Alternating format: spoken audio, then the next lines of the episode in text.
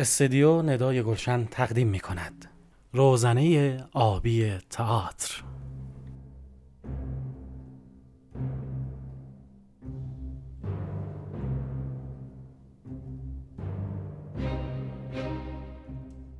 به نام خداوند جان و خرد سید حسین رسولی هستم طراح و تنظیم کننده پادکست روزنه آبی تئاتر. من و دوستانم تصمیم داریم در این سلسله پادکست ها به وضعیت تاریخ و چشم انداز تئاتر ایران بپردازیم. با ما همراه باشید.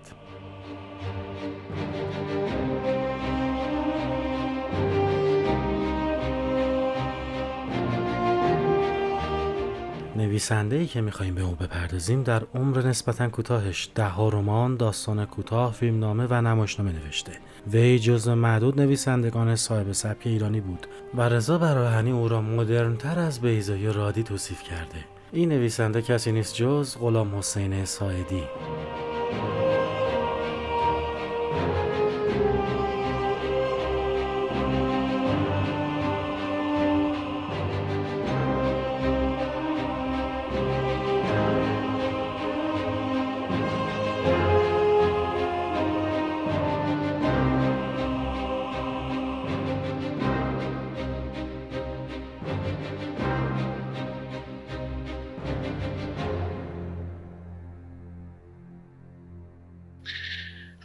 اصلا چته؟ با من لجی یا با این؟ نه با تو نه با اون با خودش لجه دائم پیله می‌کنه پیله چی؟ من با هیچ کدومتون لج نیستم اصلا کی هستین؟ من با خودم لجم با دنیا لجم چرا؟ مگه چی شده؟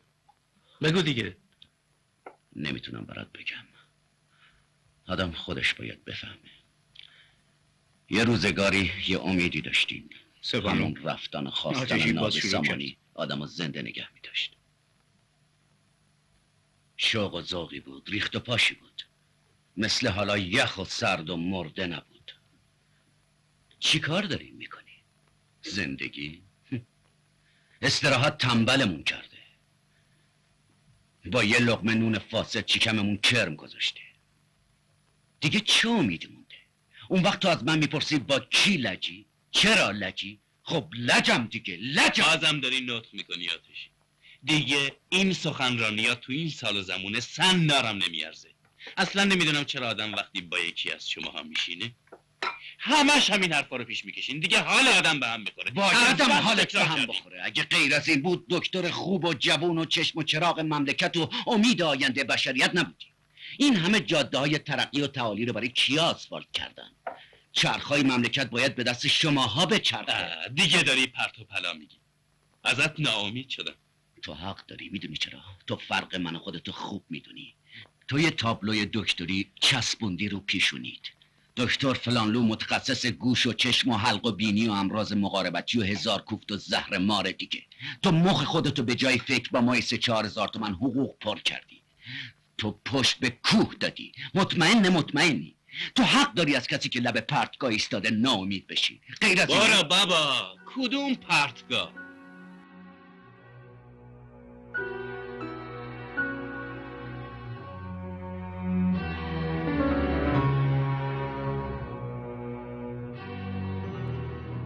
بخشی از فیلم آرامش در حضور دیگران به کارگردانی ناصر تقوایی رو شنیدید. که از روی واهمه های بینامانشان نوشته غلام حسین سایدی اقتباس شده. بیشتر نمایشنامه ها و داستان های سایدی تمثیلی چون راه فرار از سانسور رو به خوبی آموخته بود. سایدی در مصاحبه می‌گوید وقتی قصه یا هر کار دیگر هنری به صورت تمثیلی بیان شود در هر دوره دیگری نیز قابل تأویل و تفسیر است. او در ادامه تاکید می کند که ادبیات اصیل در تمام دنیا جنبه تمثیلی داشته. نجف دریابندری هم در نقد آی بی کلاه و آی با کلاه نوشته نویسنده به زبان دو پهلو سخن می‌گوید و آشکار است که هر واقعه‌ای قطع نظر از معنی ظاهری خود بیان کننده معنی یا معانی دیگری هم هست. ساعدی چوب به دستهای ورزیل را در سال 1344 نوشت و جعفر والی آن را کارگردانی کرد. ماجرا در روستایی میگذره که ظاهرا گرازها به آن حمله کردند و زندگی مردم را به تاراج بردند. مردم روستا هم تصمیم می‌گیرند تعدادی شکارچی را استخدام کنند تا به کمکشون بیان.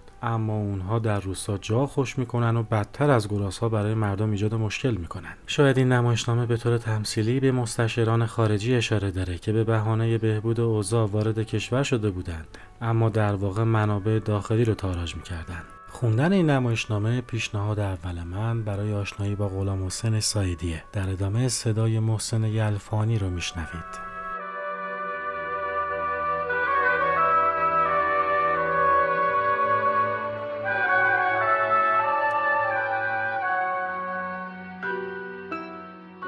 یک شخصیت هنری داشت. آدم فوق العاده ظریف و فوق العاده حساسی بود. به این ترتیب که فکر کنم حوادثی که دور برش اتفاق میافتاد با درجه بالایی از حساسیت دریافت می‌کرد. لزوما به این معنی نیست که این حوادث رو با همون درجه بالا از حساسیت منعکس می‌کرد در آثار خودش ولی در زندگیش آدم فوق العاده حساسی بود. و این حساسیت ها رو در بسیاری موارد هم بروز نمی‌داد. در خودش نگه می داشت ولی موارد زیادی رو من شاهد بودم. از گزارشی که از حوادث می‌داد از تعبیری که از رویدادها می‌داد از تعریفی که می‌کرد از برخوردهایی که داشت از آدمهایی که میشناخت یک دیدی رو انتخاب کرده بود یک زاویه دیدی رو انتخاب کرده بود که میشه گفت که انحصارا مخصوص خود ساعدی بود. و به نظرم این حساسیت و این درجه بالای از دریافت حسی بود که اون رو به یک شخصیت بسیار آسیب پذیر تبدیل کرد.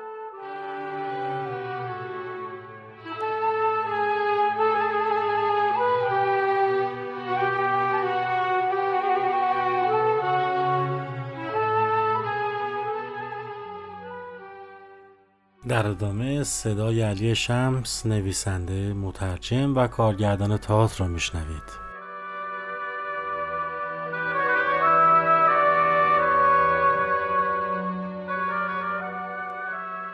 غلام حسین سایدی برای من به شخص جز اون دست ادبیات چیهاییه که نسبتش با زبان فارسی نسبت بلافاصله نیست. یعنی نسبتش با زبان فارسی از یک زبان ترجمه ای میاد. یعنی به واسطه اینکه زبان مادری سایدی زبان زبان ترکیه و خود سایدی یک آذریه مثل مواجهه دوستش براهنی با زبان فارسی یک زبانیه که با یک فاصله و تأخیری اتفاق میفته و همین فاصله ترجمانی در ذهن اون به نظرم نصر سایدی رو ویژه می‌کنه. از این جهت ویژه می‌کنه که ما هم در داستانهای سایدی هم در کتاب تحقیقی پژوهشی و به اسم اهل هوا که جالبم هست یک آدمی از شمال ایران در مورد آینی در جنوب ایران گزارش می‌کنه و تفحص می‌کنه و هم در نمایشنامه های او با یک زبان ممسک طرفیم. یعنی یک زبانی که تا حد عجیبی خودش رو سطر شده علک شده و با دقت در معرض نمایش دراماتیک قرار میده. از این جهت مهمترین مواجهه من با سایدی در مقام نمایشنامه نویس به نظرم زبان سایدیه که اساسا به نظرم یک زبان شوخ شیطان. ممسک که توضیحش دادم از این جهت که به شدت در واژه گزینی دقیق و حواس جمع رفتار می‌کنه و از جهتی حوزه های مختلف محتوایی و نه فرمی که سایدی در آثار خودش مورد بررسی قرار میده.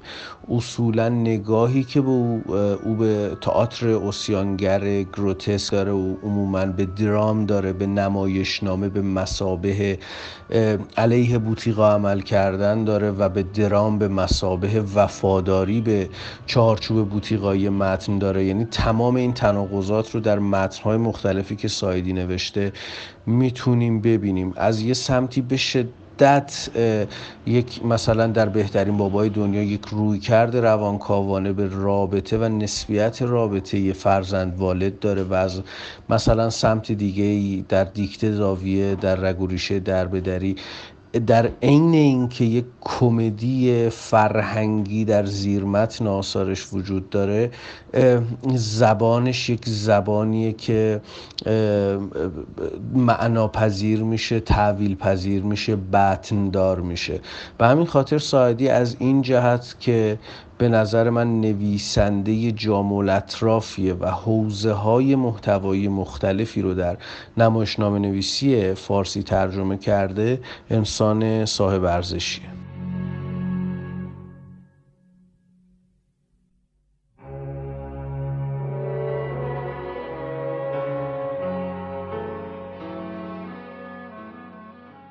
در ادامه صدای پیام لاریان نویسنده و کارگردان تئاتر رو میشنوید.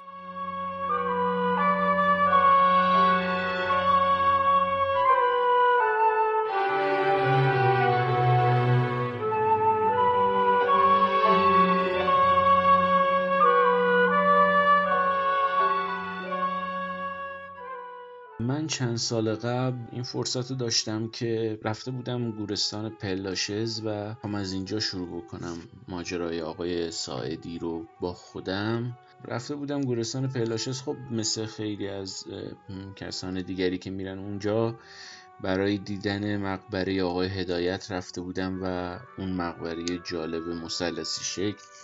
خیلی راستش می‌دونستم که آقای ساعدی توی پاریس هستن مقبرشون و حتی شاید می‌دونستم که در گورستان پلاشزه ولی خیلی به این دقت نکرده بودم. یه کاتالوگی داشتم از لیست مردگانی که در پلاشز هستن. اینو دست گرفته بودم و میگشتم دنبال در واقع قطعی که آقای هدایت اونجاست و به شکل عجیبی به مقبره سایدی برخوردم چون اینا خیلی نزدیک به هم بودن.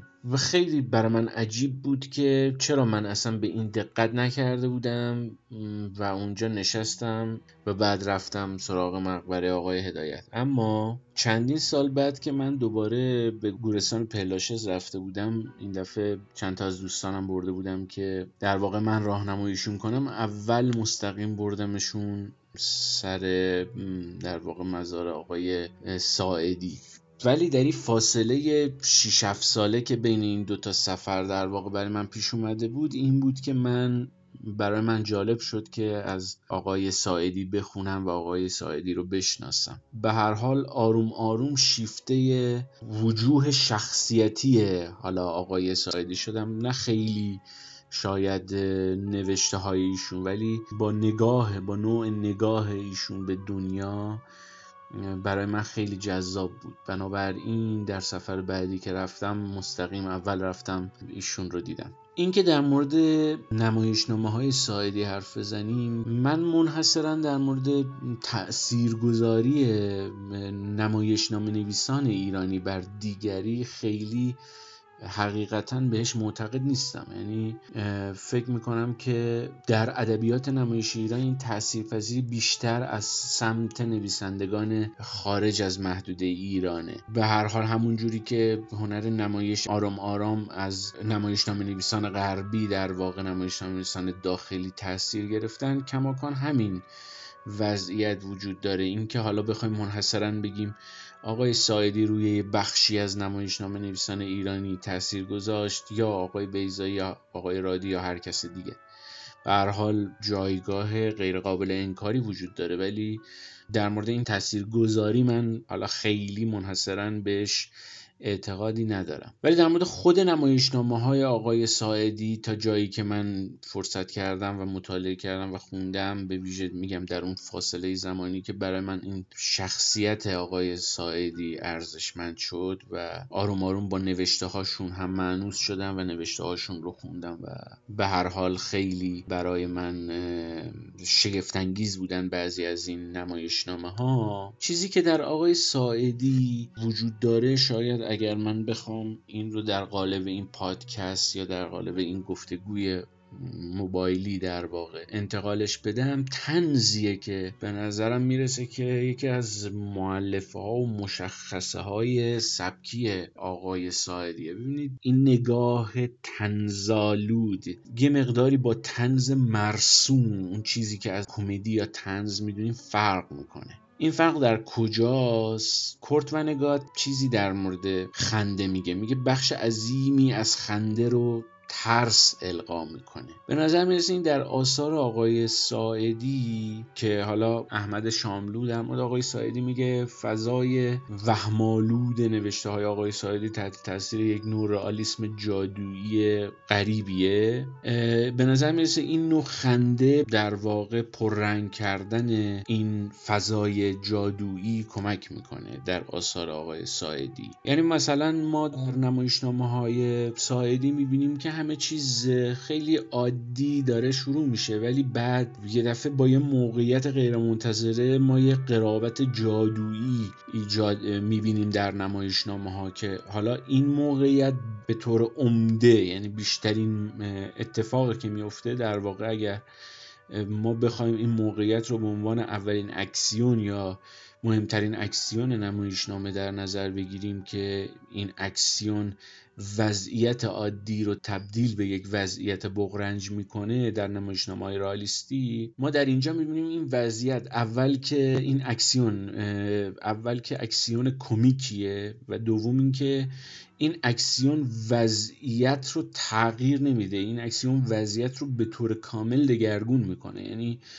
کاملا از یک رئالیسم اجتماعی اون رو تبدیل به یک رئالیسم جادویی می‌کنه. این تنز و این کمدی این چیزی که در نمایشنامه های آقای ساعدی وجود داره با چند منظر از دیدگاه تنز قابل بررسیه. مثلا آقای ساعدی در بخشی از نمایشنامه هاش حالا سعی می‌کنه از تضادها و تناقضها استفاده بکنه برای اینکه بتونه یه موقعیت دراماتیک تنز ایجاد بکنه. مثلا در یک نمایشنامه از آقای ساعدی به نام زاویه ما می‌بینیم که یه فیلسوفی وجود داره در میان اون جماعتی که اومدن برای اصلاح در واقع اصلاح وضعیت فرهنگی جامعه اومدن. ما این تضادی که با اون جماعت فضل فروش و جماعت در واقع فرهنگی نمایشنامه می‌بینیم. این تضاد که خودش اتفاقا خود این فیلسوف بدهنتر و یعنی تبدیل میشه. یا مثلا داخل یه نمایشنامه مثل مثلا چشم در برابر چشم ما می‌بینیم باز این تضاد تو رفتار حاکمی داره که حالا از یه طرف یه سری ادعاهایی داره برای اصلاح جامعهش از یک طرف دیگه برعکس در رفتارش یک چیز متضاد وجود داره. یا مثلا در نمایشنامه آی باکلا آی بیکلا ما می‌بینیم اون درک درکی که اون مردم از اون دزدی دارن از اون دزدی که داخل خونه داره اون پیرمرد اعلام می‌کنه دارن. با درک واقعیت چقدر تضاد عجیبی داره ایجاد می‌کنه. ببین این این تضاد دراماتیک اساس ساخته یک نمایشنامه است. یعنی عموما اصلا نمایشنامه باید با این تضاد دراماتیک ساخته بشه. اگر این تضاد دراماتیک وجود نداشته باشه که اصلا کنش ایجاد نمیشه و کنش منجر به فاجعه یا بحران نمیشه. ولی اینجا ما ببینیم که این کنش یا این تضاد دراماتیک به شکل احمقانه ای جلوه می‌کنه. یعنی اگه اگه واژه بهتری به ذهنم میومد حتما اینو می‌گفتم. اینجا به نظر می‌رسه که خیلی این تضاد احمقانه ای یعنی در برخورد اول با جهان نمایشنامه وقتی نمایشنامه رو باز می‌کنی می‌خونی به این لحظات که می‌رسه به نظر می‌رسه که چقدر احمقانه داره مسیر پیش میره. این کاریه که به نظر من آقای ساعدی درش استاده یعنی تبخوری که غلام حسین ساعدی داره در همین پرداخت احمقانه به یک تضاد دراماتیک و ایجاد بحران کردن از یک تضاد احمقانه است.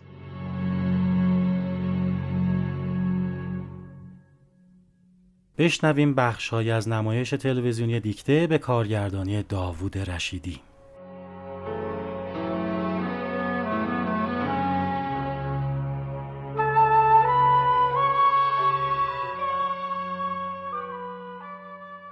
ولی برای مردودین چه کاری می‌تونیم بکنیم؟ جز تنبیه جز تهدید. خوب خوب بسیار خوب. امیدوارم که تو از اون زبده هاش باشی. امیدوارم که خوب یعنی خیلی خوب از عهده امتحان بر بیای.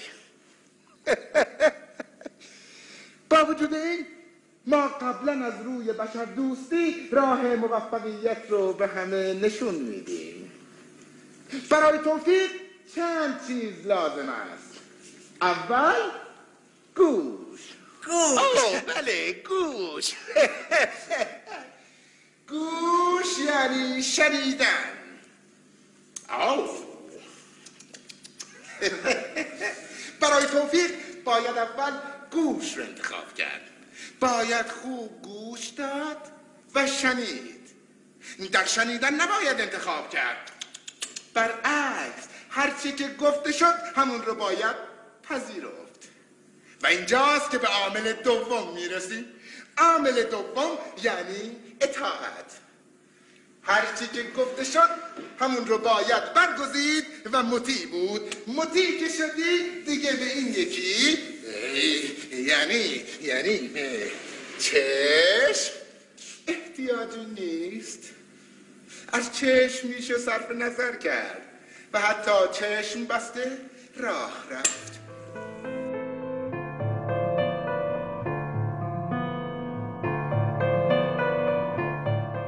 اکنون صدای بهمن فرسی و سپس غلام حسین سایدی رو میشنوید.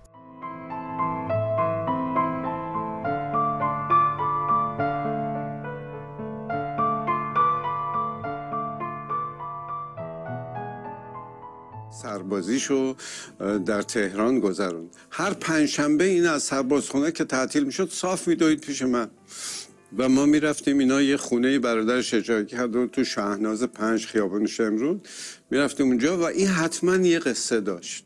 برای دیدن تخصص و اینا اومدم تهران و رفتم قسمت روانپزشکی معتقد در بیمارستان روز به کار می‌کرد. اول یه مطب داشتم دم کارخونه سیمان شهر ریگ. بعدم در دلگوشا سالهای طولان من مطب داشتم تپ اون همه کار مثل زخمی و فلان. مطب عجب غریب بود. واقعا خاطرات که از اونجا دارم و خیصایی که از اونجا دارم مثلا چیز عجب غریبی. من مطب ما شبانه روزی بود. من اونجا زندگی می‌کردم مثلا تو مطب. اونجا تبدیل شده بود به یکی از پایگاه های عمده روشنفکران اون روز. آل احمد شاملو نمی‌دونم بر بچه ها به هازین تا صاحباز آزاد دیگرون همه همیشه اونجا بودن. من اونجا مریض میدم می اومدم تا مثلا یک کلم بحث بکنیم و حرف بزنم یا راجع به نسی مجله یا کتاب. دوباره مریض می اومد من می‌رفتم. مثلا یک دنیای فوق العاده بود.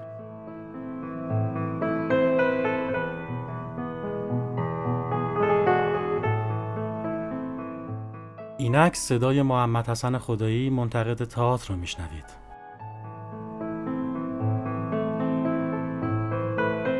سعی می‌کرد از طریق نوشته هاش به نوعی واجد یک جور آگاهی بخشی به توده ها باشه. سعی می‌کرد زبان توده ها رو از این بابت به کار ببره. تو زمینه داستان نویسی خب اسمش رو همون غلام حسین سایدی معرفی می‌کرد ولی تو زمینه پرداختن به جهان نمایشنامه و نمایشنامه نویسی عمدتا از همون عبارت گوهر مراد که به نظرم میاد خیلی معروفه و همه ما به نوعی از اون خاطره ای داریم استفاده می‌کرد.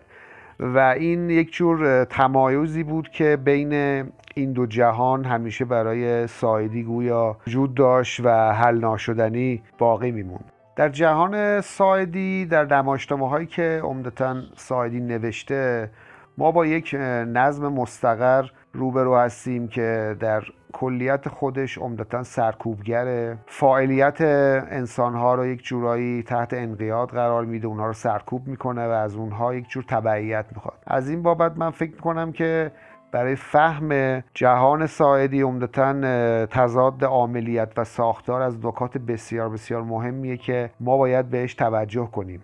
از این بابت سوژه هایی که ساعدی می اغلب تلاشی می‌کنن که به شکست مواجه میشه و از دل این شکست با تمام اون هرمان ها و ملال هایی که ایجاد میشه همچنان نوعی از امید وجود داره برای اینکه به هر حال در شرایط سخت حتی در شرایطی که مثلا کودتا نوعی از انقیاد رو به نظم مستقر کرده اونجاست که میشه فهمید عمدتا ساعدی از نوعی تلاش حتی با شکست دفاع می‌کنه و از شخصیت هایی صحبت می‌کنه که با اینکه می‌دونن شاید هیچ پیروزی هیچ افق روشنی براشون وجود نداره اما باید مثل شخصیت های بکتی تلاش کنن که از این وضعیتی که توش گرفتار هستن به نوعی خارج بشن. حتی اگر در نهایت نوعی از هرمان و شکست اونها رو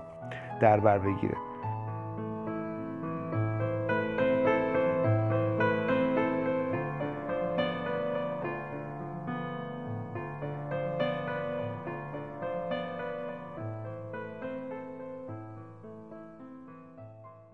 و حالا صدای مهداد خامنه ای کارگردان، مترجم و پژوهشگر تئاتر را میشنوید.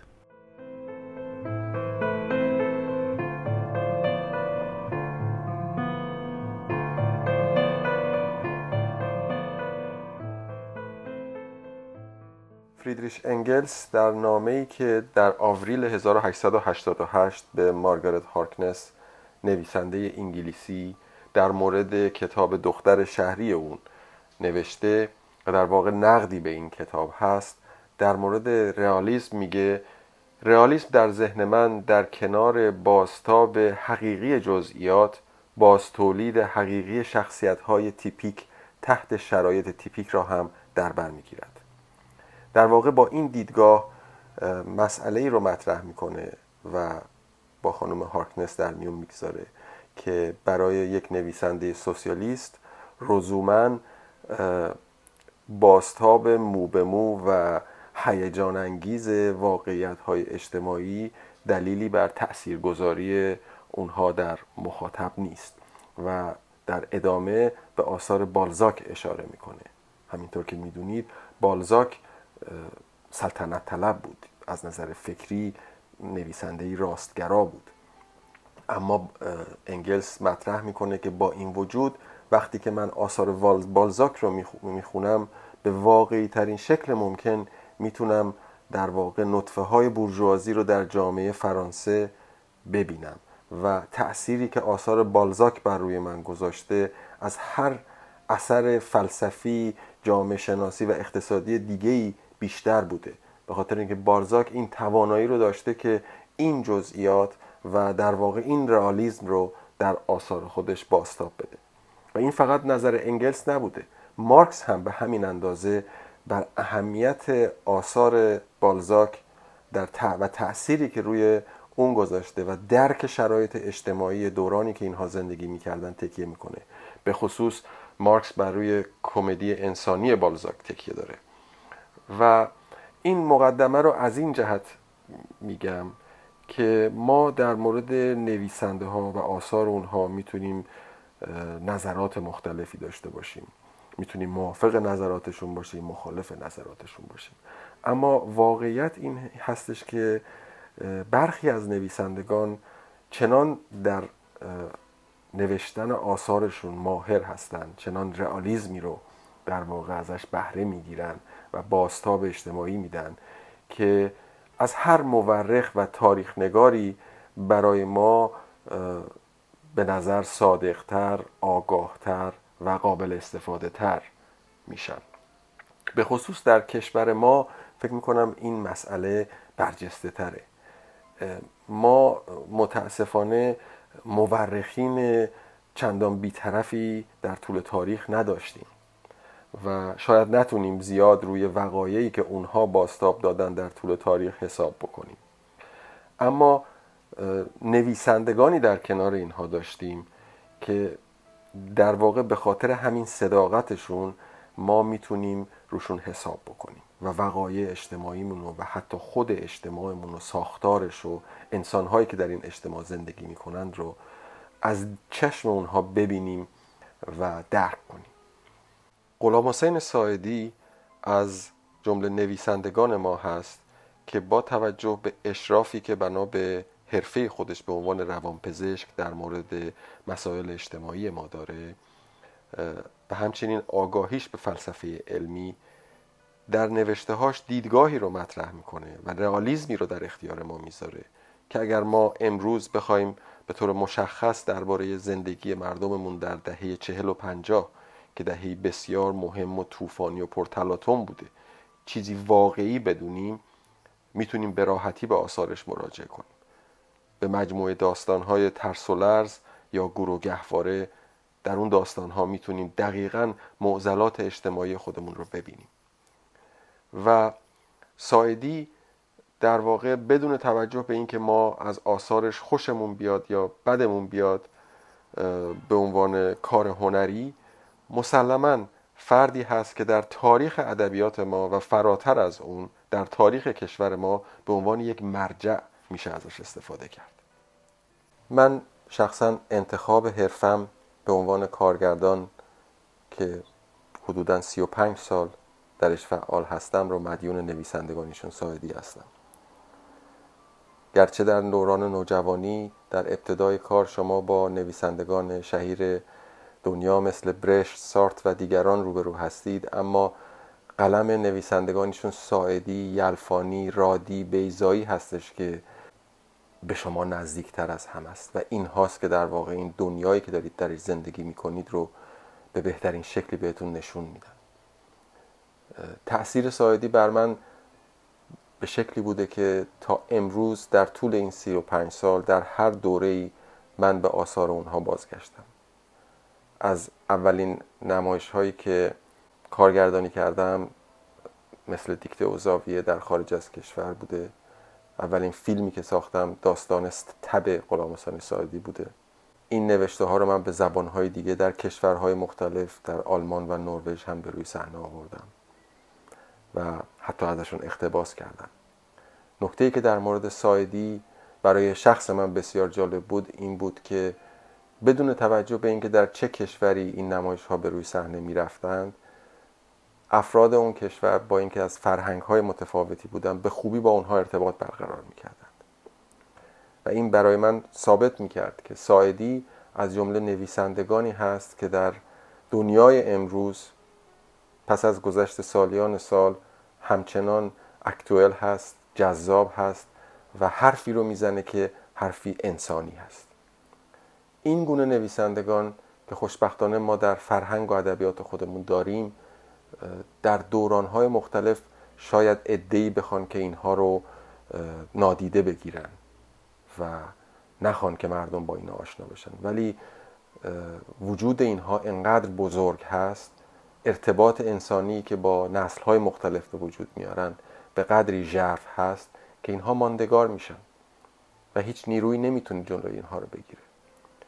کسایی هستن که مثل حافظ، مولوی، سعدی و دیگران این چنین که ستونهای فرهنگ اجتماع ما هستند و قطعا ساعدی جایگاه خودش رو به خوبی باز کرده و ماندگار خواهد شد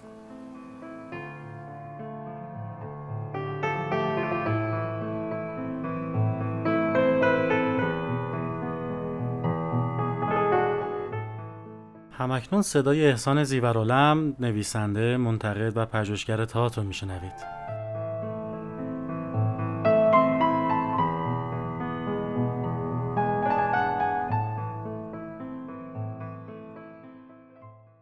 وقتی در مورد غلام حسین ساعدی صحبت می‌کنیم باید به چند نکته مهم توجه داشته باشیم. یکی اینکه غلام حسین ساعدی مثل خیلی از نمایش نویسان آن دوره ایران از جریان چپگرا ظهور می‌کنه و به حال در بسیاری از موارد توی نوشتار خودش تبعیت می‌کنه از آنچه که در واقع در بین روشنفکران چپ رایج بود. مثلا اینکه درش فردگرایی اهمیت اندکی داره و همه چی منوط به جمع میشه.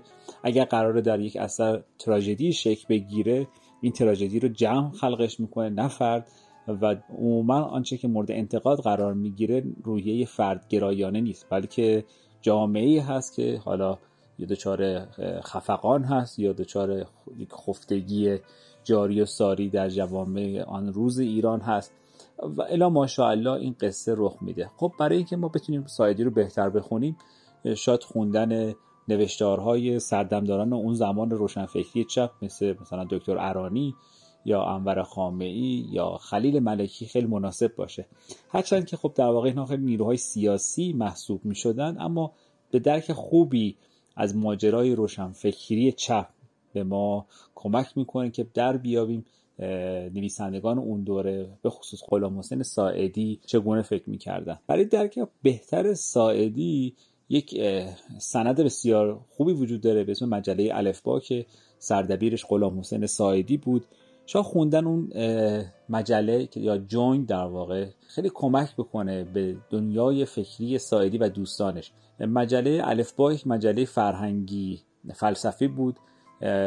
نویسندگان چپگرا و بعضا حتی بیطرف سعی می‌کردن که در این مجله نظرگاه های جامعه شناسی، روانشناسی، فلسفی و هنری خودشون رو در قالب اندیشه های خودشون اندیشه که خب اون موقع جنبه اعتراضی زیادی هم داشت به وضعیت حاکم اونجا در واقع مطرحش کنن. اون مجله چند شماره در میاد که خب می‌تونه خوندنش کمک بکنه به اینکه بدونیم در کشور ایران در دهه چهل چه جریان فکری حاکم بود.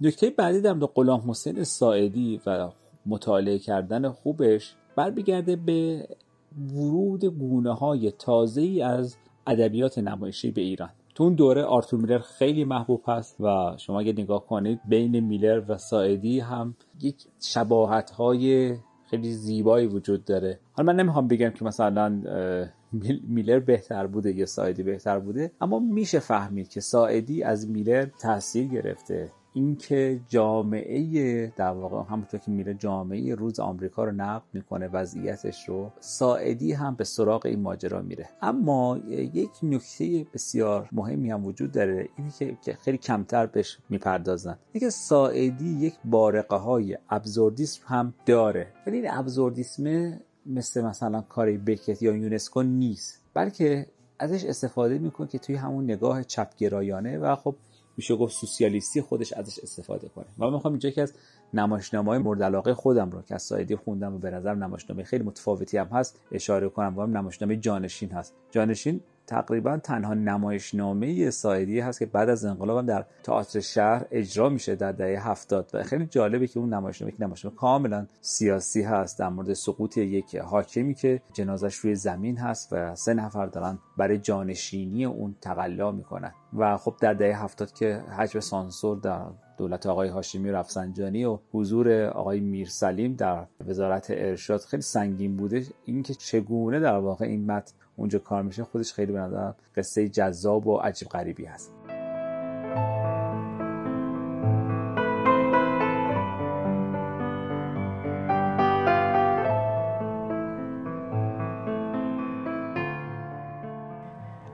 بر هر خان که نشستیم خدا رزاق بود. عرض سلام و درود و احترام دارم به همه شنوندگان پادکست روزنه آبی تئاتر. من امین خورمی هستم. خب در این بخش و این گاه و مقال قراره که درباره یکی از ستونهای ادبیات نمایشی ایران صحبت بکنیم. زنده نام عالی مقام غلام حسین ساعدی یا گوهر مراد. به حال کسی که با هر دو نام شناخته میشه. اجازه می‌خوام پیش از هر چیزی به این مسئله اشاره بکنم که عموما در ورود به آثار جهان ادبیات چه ادبیات داستانی چه ادبیات دراماتیک. با حوزه نگاه نقد ادبی همواره دو زاویه متفاوت در نظر گرفته میشه. یکی بحث نگرش های اجتماعی یا سیاسی و خانش های از این دست در آثار مد نظر یا اثر مد نظر هست و دو دیگر وجه روانشناختی. کمتر پیش میاد در شیوه یا نگاه نقد ادبی ما شاهد حضور هر دو نگاه در حقیقت باشیم.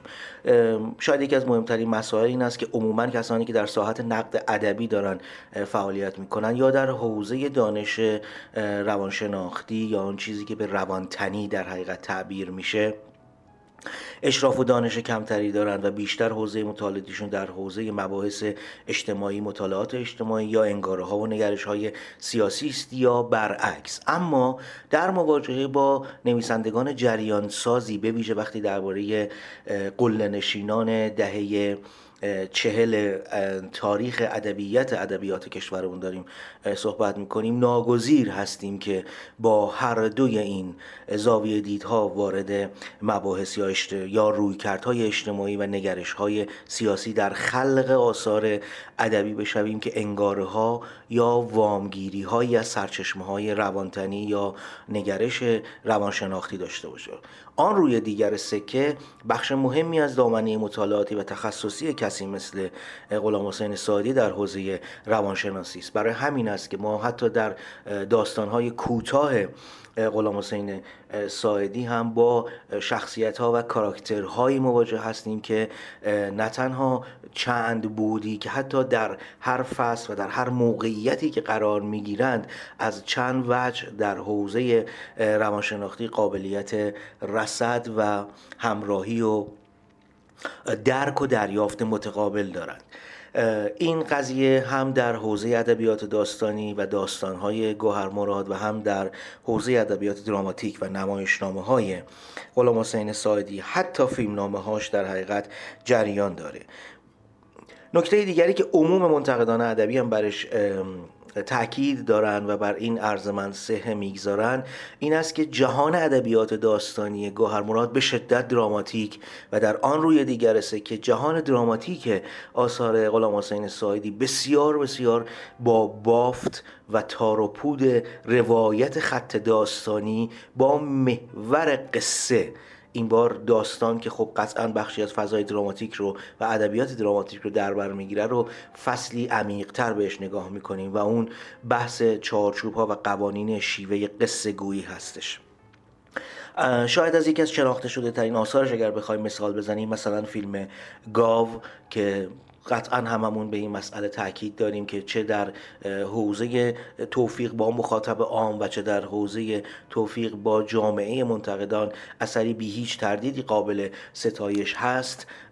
زمانی که مشتسن خودش رو تبدیل به آن گاو و در خانهشون روحیه فردی و روانتنی خودش از حیطه انسانیت خارج میشه و در حد یک چهارپا مانند گاو خودش رو استحاله میده فارغ از وجهه بیرونی ارتباط عمیقی با روند شکلگیری و سیناپس های خط داستانی برای تبدیل شدن مش حسن به گاوش رو مواجه هستیم و همچنین خانش های روانشناختی که می‌توان از اوضاع مسائل و رویکردهای اجتماعی و سیاسی که دست به دست همدیگه داده تا در اون بافت قصه در نهایت این استحاله رو ما در مشحسن شاهد باشیم رو به مخاطب داره ارائه میده. این بار مخاطب الزاما مخاطب اثر تصویری یعنی فیلم سینمایی گاو نیست. حتی در مواجهه با فیلم نامه نیست چنین حس همزاد پنداری رو ما شاهد هستیم. پس شاید یکی از اصلی ترین مواجهات هر مخاطبی در خانش آثار ساعدی و اینکه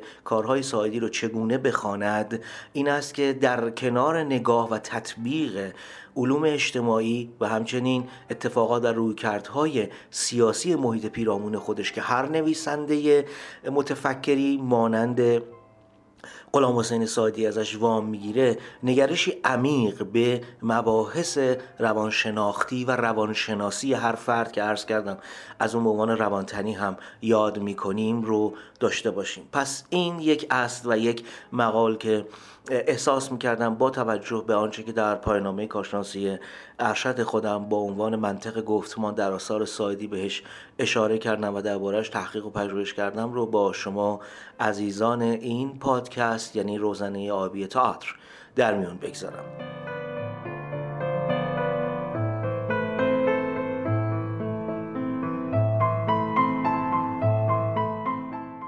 اینک صدای بهزاد صدیقی کارگردان و منتقد تئاتر رو میشنوید.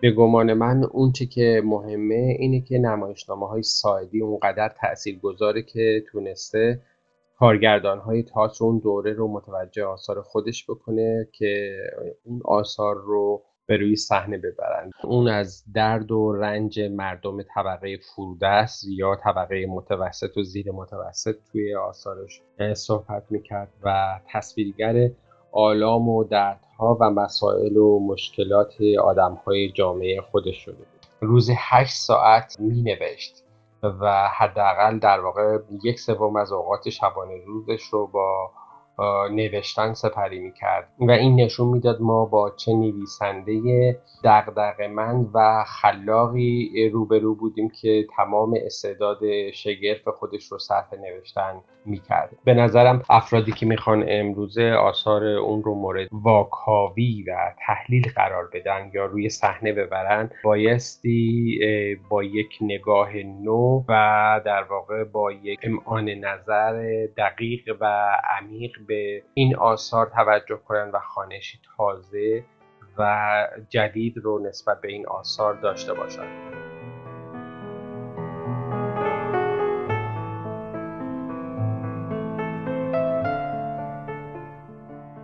در ادامه بخش دیگری از صحبتهای علی شمس رو میشنوید.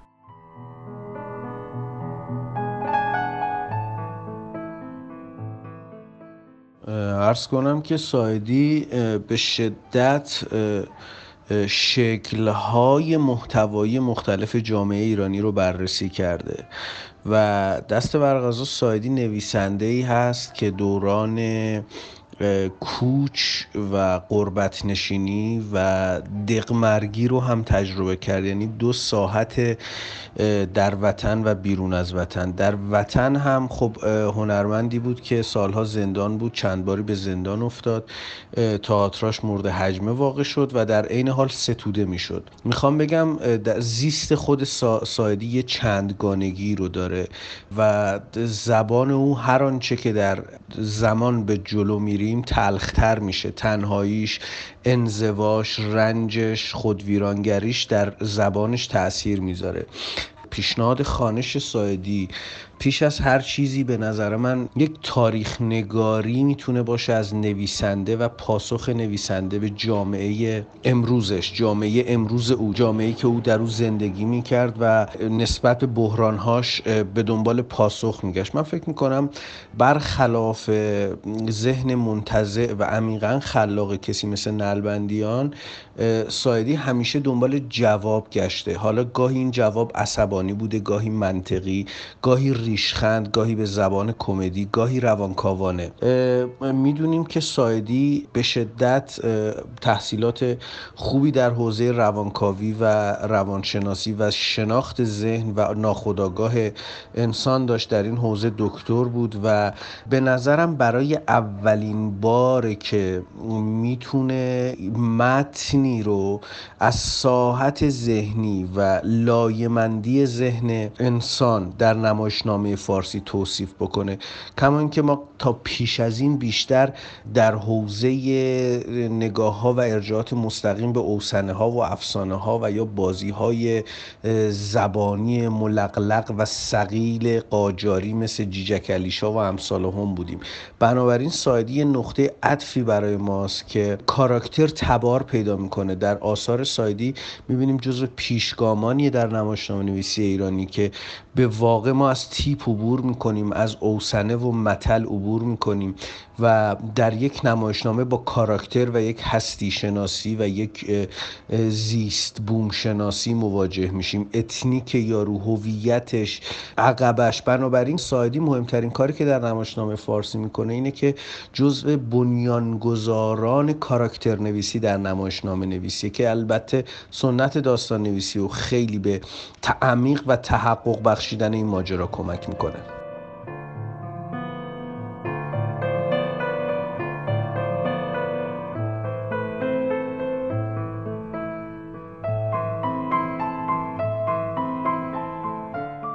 اینک صدای علی اکبری بازیگر و منتقد تئاتر رو میشنوید.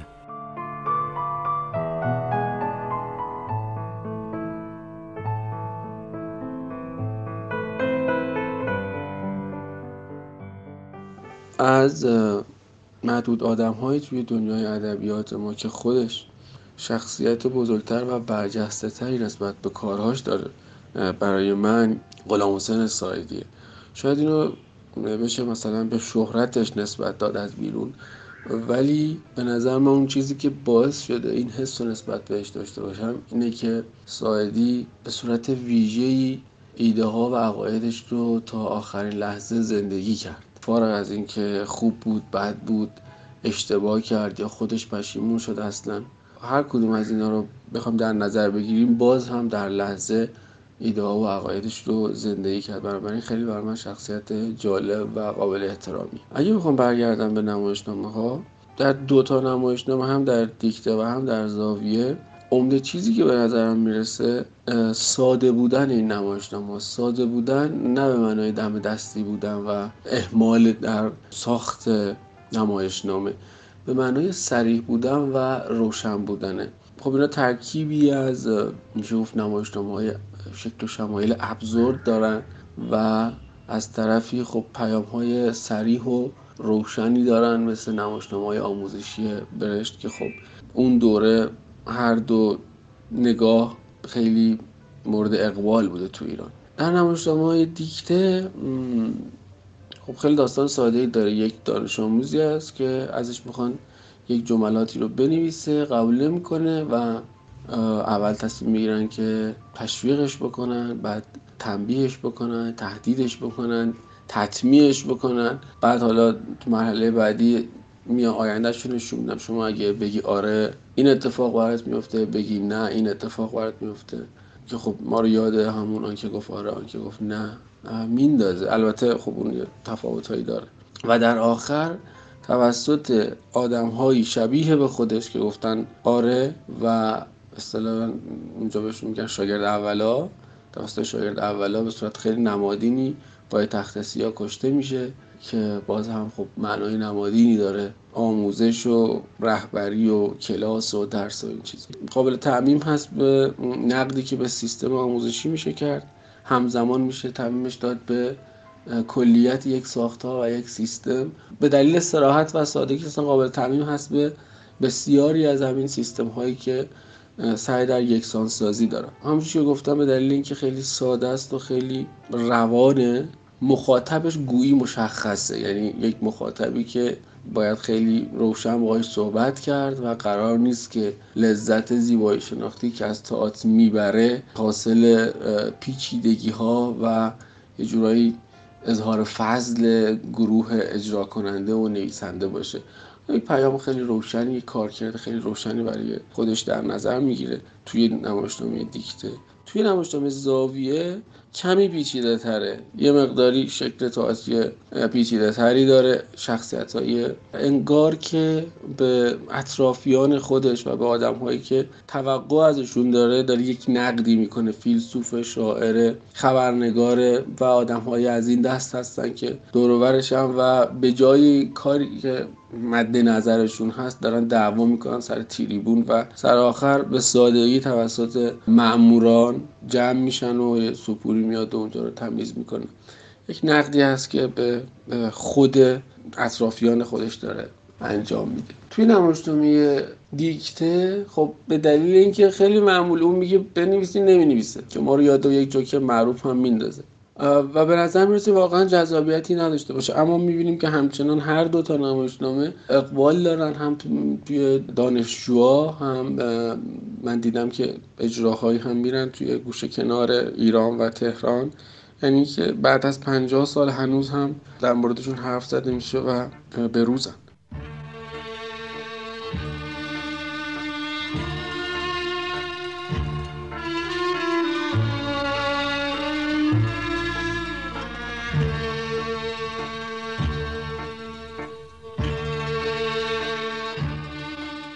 شنوندگان محترم به پایان یکی دیگر از قسمت‌های پادکست روزنه آبی رسیدیم.